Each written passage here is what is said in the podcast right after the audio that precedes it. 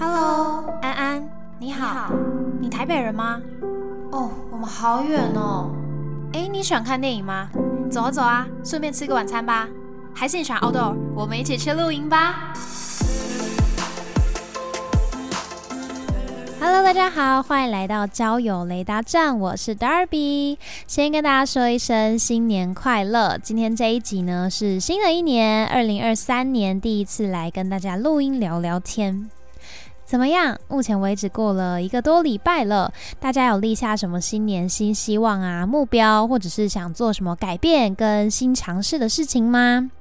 其实二零二二的年末，我完全就是在繁忙中度过的耶，因为就学期末嘛，所以在赶很多报告啊，然后还有一堂选修课，竟然要写论文，真的是累得要命。所以跨年那一天，虽然我是有特地到外县市去高雄看演唱会，去看烟火倒数，出去玩啊，不过它就很像是一般的节日出游那样子的感觉啦，在心境上其实没有什么太巨大，让我觉得有切换性的感觉。而且现在谁不会超过十二点睡啊？大家一个都比一个还晚睡吧。所以跨过十二点，已经不再是像小时候那样子需要硬撑着眼皮坚持倒数完那种深刻的印象了。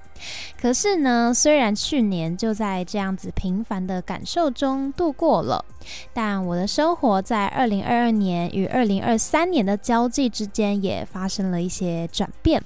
第二季第十集就是前两集的时候，我分享到我如何走过人生的低潮嘛。那其中也有提到，我因为低潮，所以在生活中、在课业、兴趣上，还有感情上，其实都受到情绪的影响。跌了很大一跤，我的心情搁浅了很久，就是不开心、郁闷了很久啦。花了很多时间去发现问题、去平复跟找到答案，这过程很不好受，因为你会经历很多的自我怀疑、很多的心痛、心碎、心力交瘁，然后你会不理解以及无能为力。但是呢，也就是因为后来有意识到嘛，然后也花了很多的力气在走过来，因此这些当下我认为是。打击最大、最悲惨的事情，到现在都转化成一些力量。他们就是我人生拼图中的其中的碎片吧。可能色彩比较灰暗，但是少了他们，我就不会更加完整。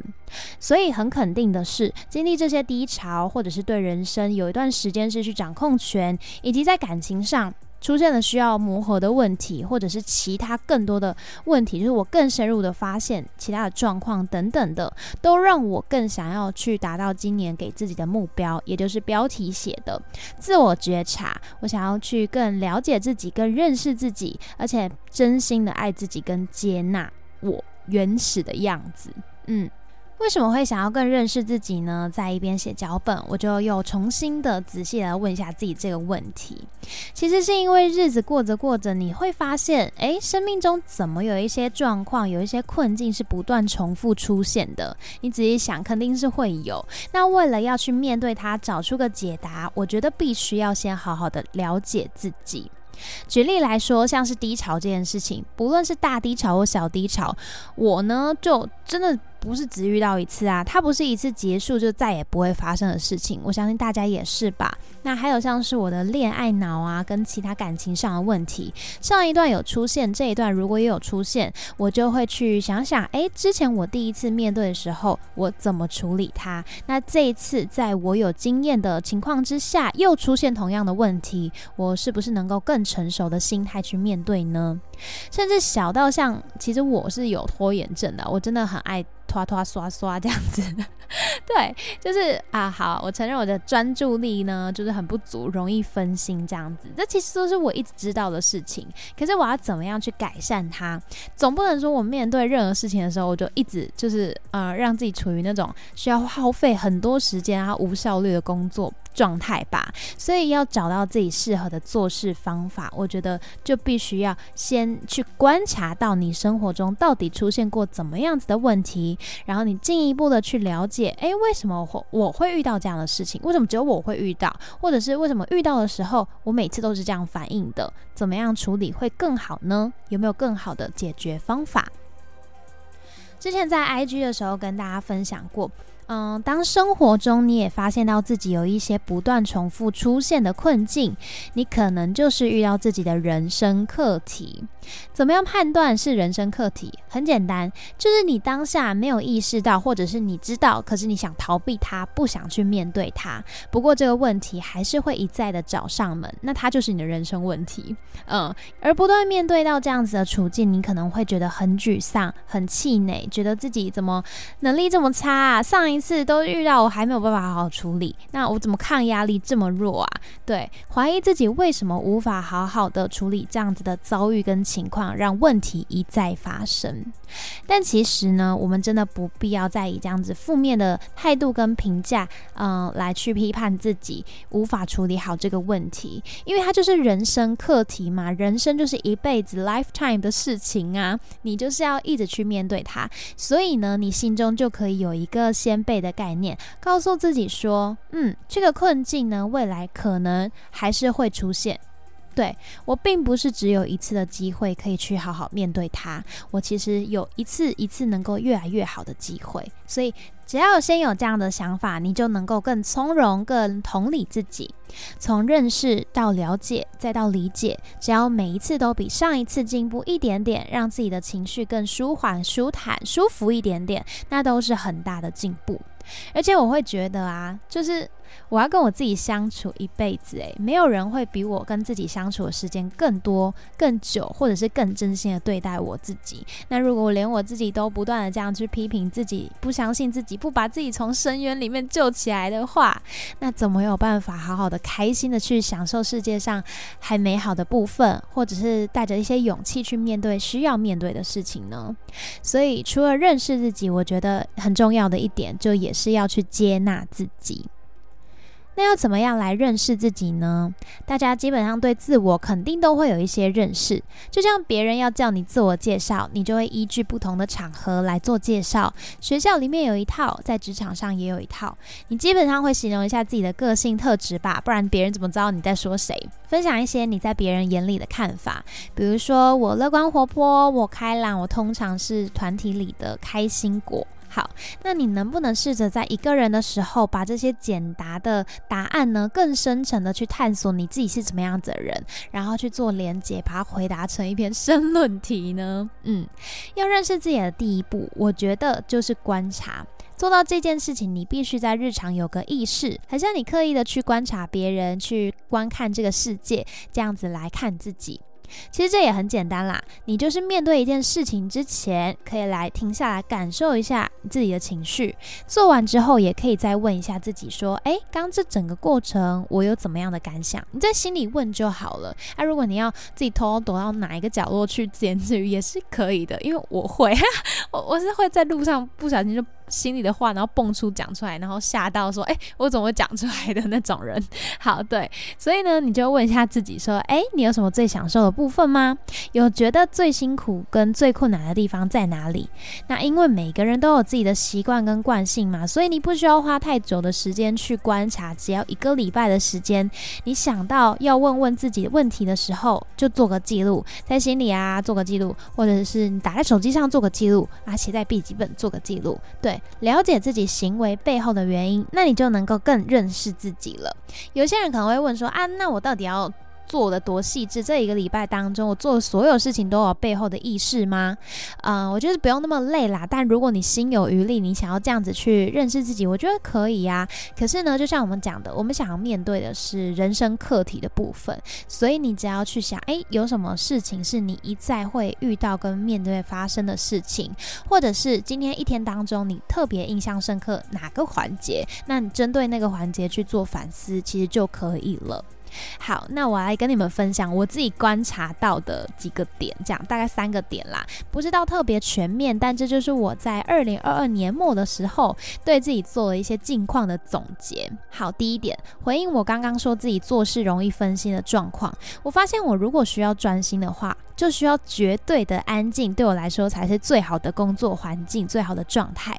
为什么以前不会有这种觉悟呢？是因为以前我无论听呃有没有背景音乐，如果我听轻音乐啊，或者是那种钢琴的啊，啊有歌词没歌词，英文或中文等等等等的音乐，我其实都可以把事情完成啊啊，因为这件事情就是必须完成，所以在这个过程中，我给自己找乐子吧，然后有一个陪伴的感觉。但是呢，呃，我觉得我现在就是有停下来观察到，如果自己在有背景音乐的状况下，其实。工时会拉长，我的效率其实会明显的低很多。我承认我自己是会被感干扰的，然后会被阻碍，而且我的专注力不足。对，然后容易分心，这样我承认这件事情，我有观察到，所以我才会觉得说，哦，我就是必须要来做调整。你们应该不会觉得说这是一很白痴、很直觉的问题吧？什么专心就一定要安静之类的，应该不是吧？因为每个人都有自己的工作模式啊。有些人会觉得背景音乐很必要，他们才可以真正的专心、静下心，他们不会觉得无聊，或者是可以隔绝外界一些稀稀疏疏的声音。所以每个人都有对自己最适合的方式。那透过发现这一点，我就是发现到，呃，容易分心的我呢，嗯，很适合安静、毫无任何音乐干扰的工工作状态。而且如果能够朗读，在心里默念啊，或者实际念出来，像自言自语那样子的话，对我来说是最好的。因为念出来呢，就会帮助我大脑对这件事情加深印象，还有加深它逻辑具象化，而不只是空想。所以下一次呢，我开始要工作，像我要写脚本啊，或者是要之后要写报告的时候，我就会帮自己创造这样子的环境，去享有自己的私人空间，到不太吵杂的地方去工作或读书。再来第二点，感情方面，我知道我自己一直都是恋爱脑，然后我对于恋爱脑的印象就是啊，感性啦，然后对于感情很向往啦，容易晕船呐，对于别人对自己的好就会特别的放大跟重视，很感谢这样子。但过去仅止于是这样子的了解而已。近期的我呢，就是进一步的发现，我对于爱情的这个美好想象，它其实会影响到我的生活，诶。我之前会觉得说，恋爱脑就是一个粉红泡泡很多啊，没什么，小女孩可以谈恋爱吧，就可以向往爱情吧。但我现在觉得，嗯。我不要了，我觉得恋爱脑真的是毒诶，它是毒诶，请大家戒掉好不好？因为呢，恋爱脑其实是对自己的一种不重视跟不自爱，这是我重新对于恋爱脑的一个定义，所以大家就可以感受到我对这件事情有多啊多蜕变的想法吧。那我现在就会倾向于在感情中先重视自己的感受，学会看见自己其实受伤的部分，而非到最后一刻还是因为自己有爱，自己喜欢对方，而忽视自己对于嗯过去一直以来情绪的压抑啊等等的。好，再来第三点，其实这一点呢，是我从第一次去实习的时候就有所感触的，就是我非常重视做一件事情背后的意义跟理念是否符合我的个人价值。因为如果我做自己不认同的事情，我就会觉得啊，好痛苦哦！我的人生到底在做什么？然后尤其那一份实习，就是有一部分会让我这么样觉得。虽然它有好的部分，我还有我很喜欢的事情，可是他不喜欢的事情多过于那些我喜欢做的事，就会让我觉得天哪，我到底在干嘛？为什么要浪费时间？然后尤其他又没有付薪水，所以我在呢做了一定的时间，然后也觉得说整个。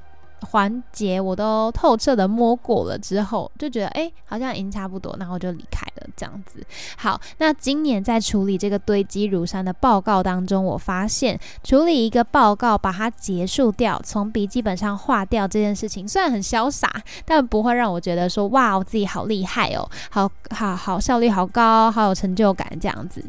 就只是觉得哦，少了一个工作。可是我发现更重要、更会让我想要完成这件事情的重点在于它的目的性。我更重视说这个工作结束后我可以去做什么事情。比如说，你赶快结束一件工作，你才可以去做下一件你想做的事情哦。就像小时候爸爸妈妈跟你说，赶快把功课做完才可以看电视这样的感觉。我赶快把报告做完才可以跟别人出去玩 的那种感觉。对，或者是这个工作它到底对应到怎么样的意义？这反而是我自己工作的动力，而不是效率跟速度给我带来更多的成就感。讲到这个，我就想要顺便连接到我目前做 podcast 以来的心路历程。早期就收听节目的听众，可能就会知道，因为一开始为什么我要开启这个节目，是我结束了一段恋情嘛，然后开始踏入交友软体的世界，就想要记录我这个交友软体小白怎么样呢？开始使用，然后怎么上手，有什么心得，然后这之中我对于自身跟感情的体悟，我都会跟大家分享。包括后来呢，我又交往了。或在感情中遇到了怎么样的困境，我会不避讳的、真诚的跟你们分享。其实做这件事情的背后，我是真的很开心的。我就是很喜欢跟大家分享我自己的经历，跟嗯，希望让有共鸣的人也可以找到一些方法去面对。对，但是呢，我其实很难固定时间周更，或者是有效率的每周安排好时间做这件事情。我发现就是因为我有一点把这个节目当做就是最赤裸、最坦诚的一个小天地，它就像是我的日记本一样，我有感而发，或者是我经历过一些事，我先消化、反思、整理出系统化的内容之后，再跟你们做分享。会让我对于自己说的话，其实更有信服力的。先说服得了自己，对于你们才会产生一点点、一点点的影响力，而不是就是为了要跟而跟，就为了做而做这样子。另外，我还遇到另一个做 podcast 节目的纠结。其实我很害怕我的内容会让你们觉得反反复复，是然后这样的反反复复是无法修正的。怕有些人会觉得说：“哎，Darby 啊，你在某个时期讲的某个观念讲的头头是道，好像很厉害一样。”结果到最后近期状况有所转变，你又不是这样子去处理跟面对，那你不是在打脸自己吗？对，就是这种状况是会让我觉得很、很、很绑手绑脚的。其实不止我，如果说是想要分享内容，呃呃，会连接到自己真实部分的 podcaster，其实多少都会有这部分的焦虑跟疑虑吧。对，这就是我在做内容的时候会 K K 的部分。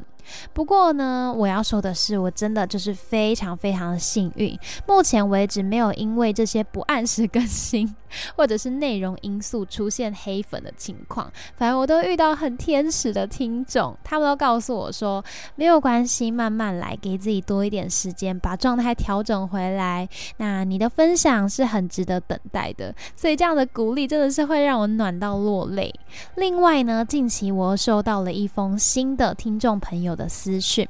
一串长长的讯息，我看完只觉得哇，我天哪，我自己到底何德何能啊？同时呢，也对于自己喜欢做的事情，还有我自己是谁，更加的确定，也更有信心。我想要来念一下他讯息哦。他说：“很抱歉打扰到你。”能好好分析感情方面问题的你，让我很佩服。虽然目前只听了一集 Podcast，是关于走出低潮期的部分，蛮能够理解失去自信的时候，整个人暗淡无光的模样。目前是正在怀疑自我价值中，还有对于未来的焦虑，正陷入低潮期当中。曾经也以为找身边的人聊一下会好转，身边的人可能都没有共感，或者像你所说，自己听完也就是听过去而已。那这些情绪也会在掺杂以前的伤口，一连串的开始溃烂，反噬到自身。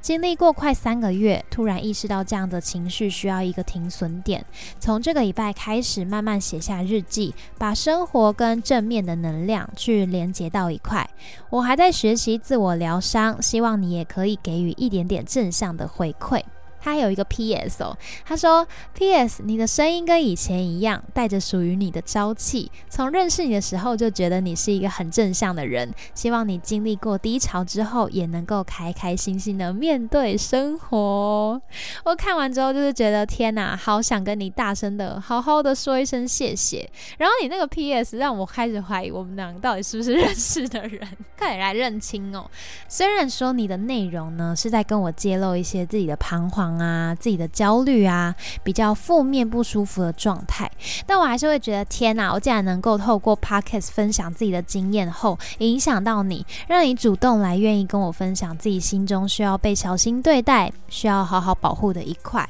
这让我觉得嗯，就像我说的，让我更相信我所爱做的事情，因为我就是很喜欢去分享串流在自己体内的那种正能量，分享我反思过后的豁然开朗，希望可以帮助到大家。在现实生活当中，我也就是常做这种朋友谈心的角色啦，所以可以在做 podcast 的过程中看见这样子的意义，让我觉得自己很有价值，很有成就感。其中你提到你现在正在自我怀疑自己的价值，还有对未来有一些焦虑感，想跟你先说一下，这些感受其实真的再正常不过，而且你很棒，你发现了自己需要一个停损点，也确实去展开跟自我的对话，然后还有去记录这些感受，真的很好，很好，很好。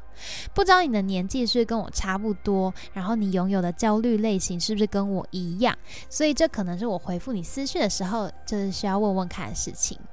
另外呢，你提到自我价值嘛，我觉得寻找自我价值的路真的真的很困难，因为别人的表现或者是声音都会让你对自我产生加倍放大的质疑。所以一旦你发现了自己的闪光点，你看见了自己的价值，请你千万不要轻易的放弃它跟忘记它。自我价值就像你个人的信仰。但它不像宗教信仰一样，有成千上百万、上亿的信徒去共同相信。他们每一次的朝拜或心里的祈祷，跟神明的沟通，都在加深这样子的信仰。所以，假如你跟一个信仰基督的人说世界上没有神，遇到困难的时候，神也不会来帮助你，那当然就会有很多人来反对你，告诉你说有世界上有神，而且神就在你心中。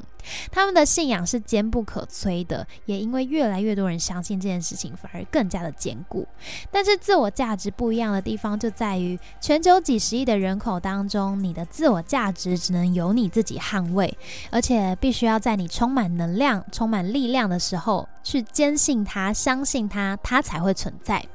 它其实很脆弱，也很容易动摇，但非常重要。旁边的人或许会看见你的好，告诉你、赞美你，就像你们给予我肯定那样子，让我知道我非常喜欢做这件事情。但是如果我今天从自己的内部就缺少自信，还有没有自我价值的状态，我只会觉得哦，没有啦，你们给我的称赞都是过誉啦，我没有那么好啦，就是呃，这不是我原因啦，运气好等等的冒牌者症候群的状况会出。出现，我就没有办法去，嗯，好好的发现到这个东西就是我真的喜欢，然后我做它，我会觉得很有价值这件事情。所以这也是我想跟你们说的，在认识自己的过程当中，除了去观察跟分析自己行为背后的原因，你也必须要去做到自我肯定跟接纳，要去回想自己到底是怎么样子的人，做什么事情的时候会让你觉得有价值，你喜欢做什么。重点就是去找到自己的生活态度，找到那个只有你才会好好守护的价值。旁边的人给你温暖跟支持，可是你也要有自身相信自己的力量，这才会是最坚固、最强大的。就像你开始记录自己的心情，还有生活，这都是很好的开始。所以呢，这边推荐大家做一件事情，就是你在睡前的时候回忆五个需要感谢的事情，或者是你觉得一天下来值得感谢的事，你写下来，记在手机里等等的。因为在写感谢的事情的时候，你的态度其实就会跟你在当下面面临那个遭遇的时候是不一样的。你当下可能会觉得很负面、很困难，可是。在你写在感谢的这个小记录的里面的时候，你会感谢自己度过了这样的一个困难，你会感谢自己度过了今天，并且有能力去解决这样子的问题。我自己在经历很多的情商也好，或生涯焦虑的状况下，各种不愉快的心情啦，最后好起来的关键一定都是正向的，绝对不是因为我会不断打压自己跟贬低自己，告诉我说你这样真的很不好，你超烂，你快好起来好不好？像这样的状态，觉得对我而言是无法改善的啦。我也习惯告诉自己说，好，没事，遇到事情了嘛，OK，我们现在先深呼吸。啊，来分析一下现在遇到的状况到底是哪一种难题，有什么方法可以去面对？那我们就去试试看。我觉得做心智图也是一个很好的方法。你就是把所有能够呃去对应到的那个方法跟途径都列下来，A B C D E 嘛，都写下来，哪一个更可行，你就去做哪一个。那你做了才知道有没有用啊！实际做了也才可以铲除你自己心中那种对于未知啊、迷茫而产生的焦虑跟不安。最重要的就是你要接受自己的样子，并且为自己加油打气。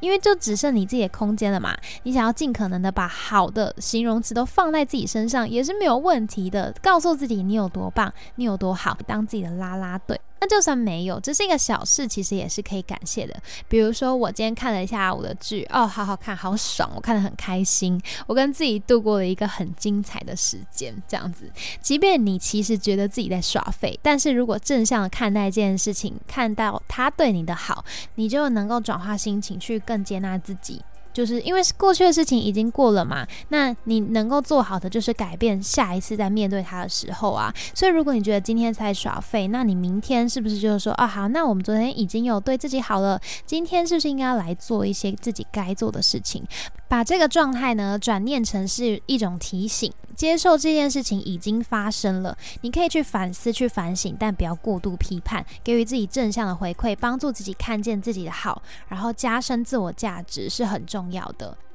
最后呢，如果我们开始认识自己，然后也愿意去接纳自己原始的样貌，那你就开始肯定自己，那就是爱自己的部分喽。爱自己这部分，我还在努力，因为我也是从渐渐开始刻意的去认识自己，去。意识自己开始嘛，不过就在去年末，真的有很深刻感受到爱自己到底是什么意思，比我之前了解的意涵还要更加深刻，更不只是一句口号。之后好好的实践之后，再来整理跟你们分享。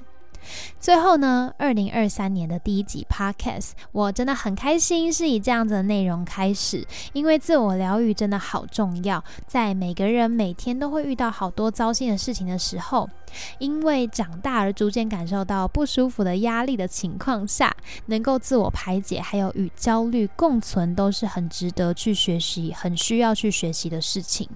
讲回到前面，我其实说我自己写这些内容的时候会绑手绑脚嘛，因为我很怕自己分享的观念是一套，感情观念是一套，可是后来时间不一样，或者是跟我当初想象的有些出入的时候，又是一套。然后让你们觉得我反反复复，这一点我其实真的很焦虑，就是会畏惧，然后不太敢去分享。可是现在我觉得我了解我自己的个性爱好，还有呢，呃，这个 podcast 在我心中的价值跟定位的时候，我就觉得，嗯嗯，这个。自我给予的设限好像需要去打破诶，因为人本来就会改变啊，世界也无时无刻在变，发生任何事情都很正常。而且我在感情路上遇到的那些坎，其实对我当下都造成了影响。那我的分享跟同整都是我在那个时候发展出来的策略，相信一定也会有一些人跟我有共鸣。然后，嗯，在那个状况下是需要这样子，从我的经验里面去呃得到一点点慰藉，这样。所以我觉得在观念面上，这些想法真的会让我变得更好，也在合理的范围内去看见自己哪里需要去做改变，应该要去蜕变。如果有人在当下跟我经历同样的情况，那听到我这样子的分享的时候，不知道会不会帮助到你们什么，但你们肯定知道，不只是只有自己在面对，对。所以我觉得，嗯。就是因为我有绕路、有跌倒，我才有办法做这些分享。未来如果我再发生这样的事情，一定也会有人跟我有共鸣，所以我就比较不会害怕做分享了。嗯，好啦，这就是我二零二二年结尾对自己的进一步认识。希望带着这样的意识，在二零二三年完成自己想尝试的事情，还有继续保持想要去维持的事。也祝大家身体健康啦，这是最重要的。如你们所愿的过每一天。也欢迎大家来追踪我的 Instagram，到小盒子私讯我聊聊天。人生还是非常有趣的，等待着我们努力找到方向，看见属于自己的风景。当然，这过程中很焦虑啊！我现在可能又会有其他的烦恼跟困境在处理，但就是一辈子都是这样，长大就是这样子。就只有小时候、高中以下还可以很开心。你现在会觉得说，高中有哪里开心？高中以下要读书什么的。哦，我也是有经历过啊，可是我真的觉得 长大的困困难真的难多了。对，好啦，一起加油，新年快乐！这里是交友雷达站，我是 Darby，我们下次再见，拜拜。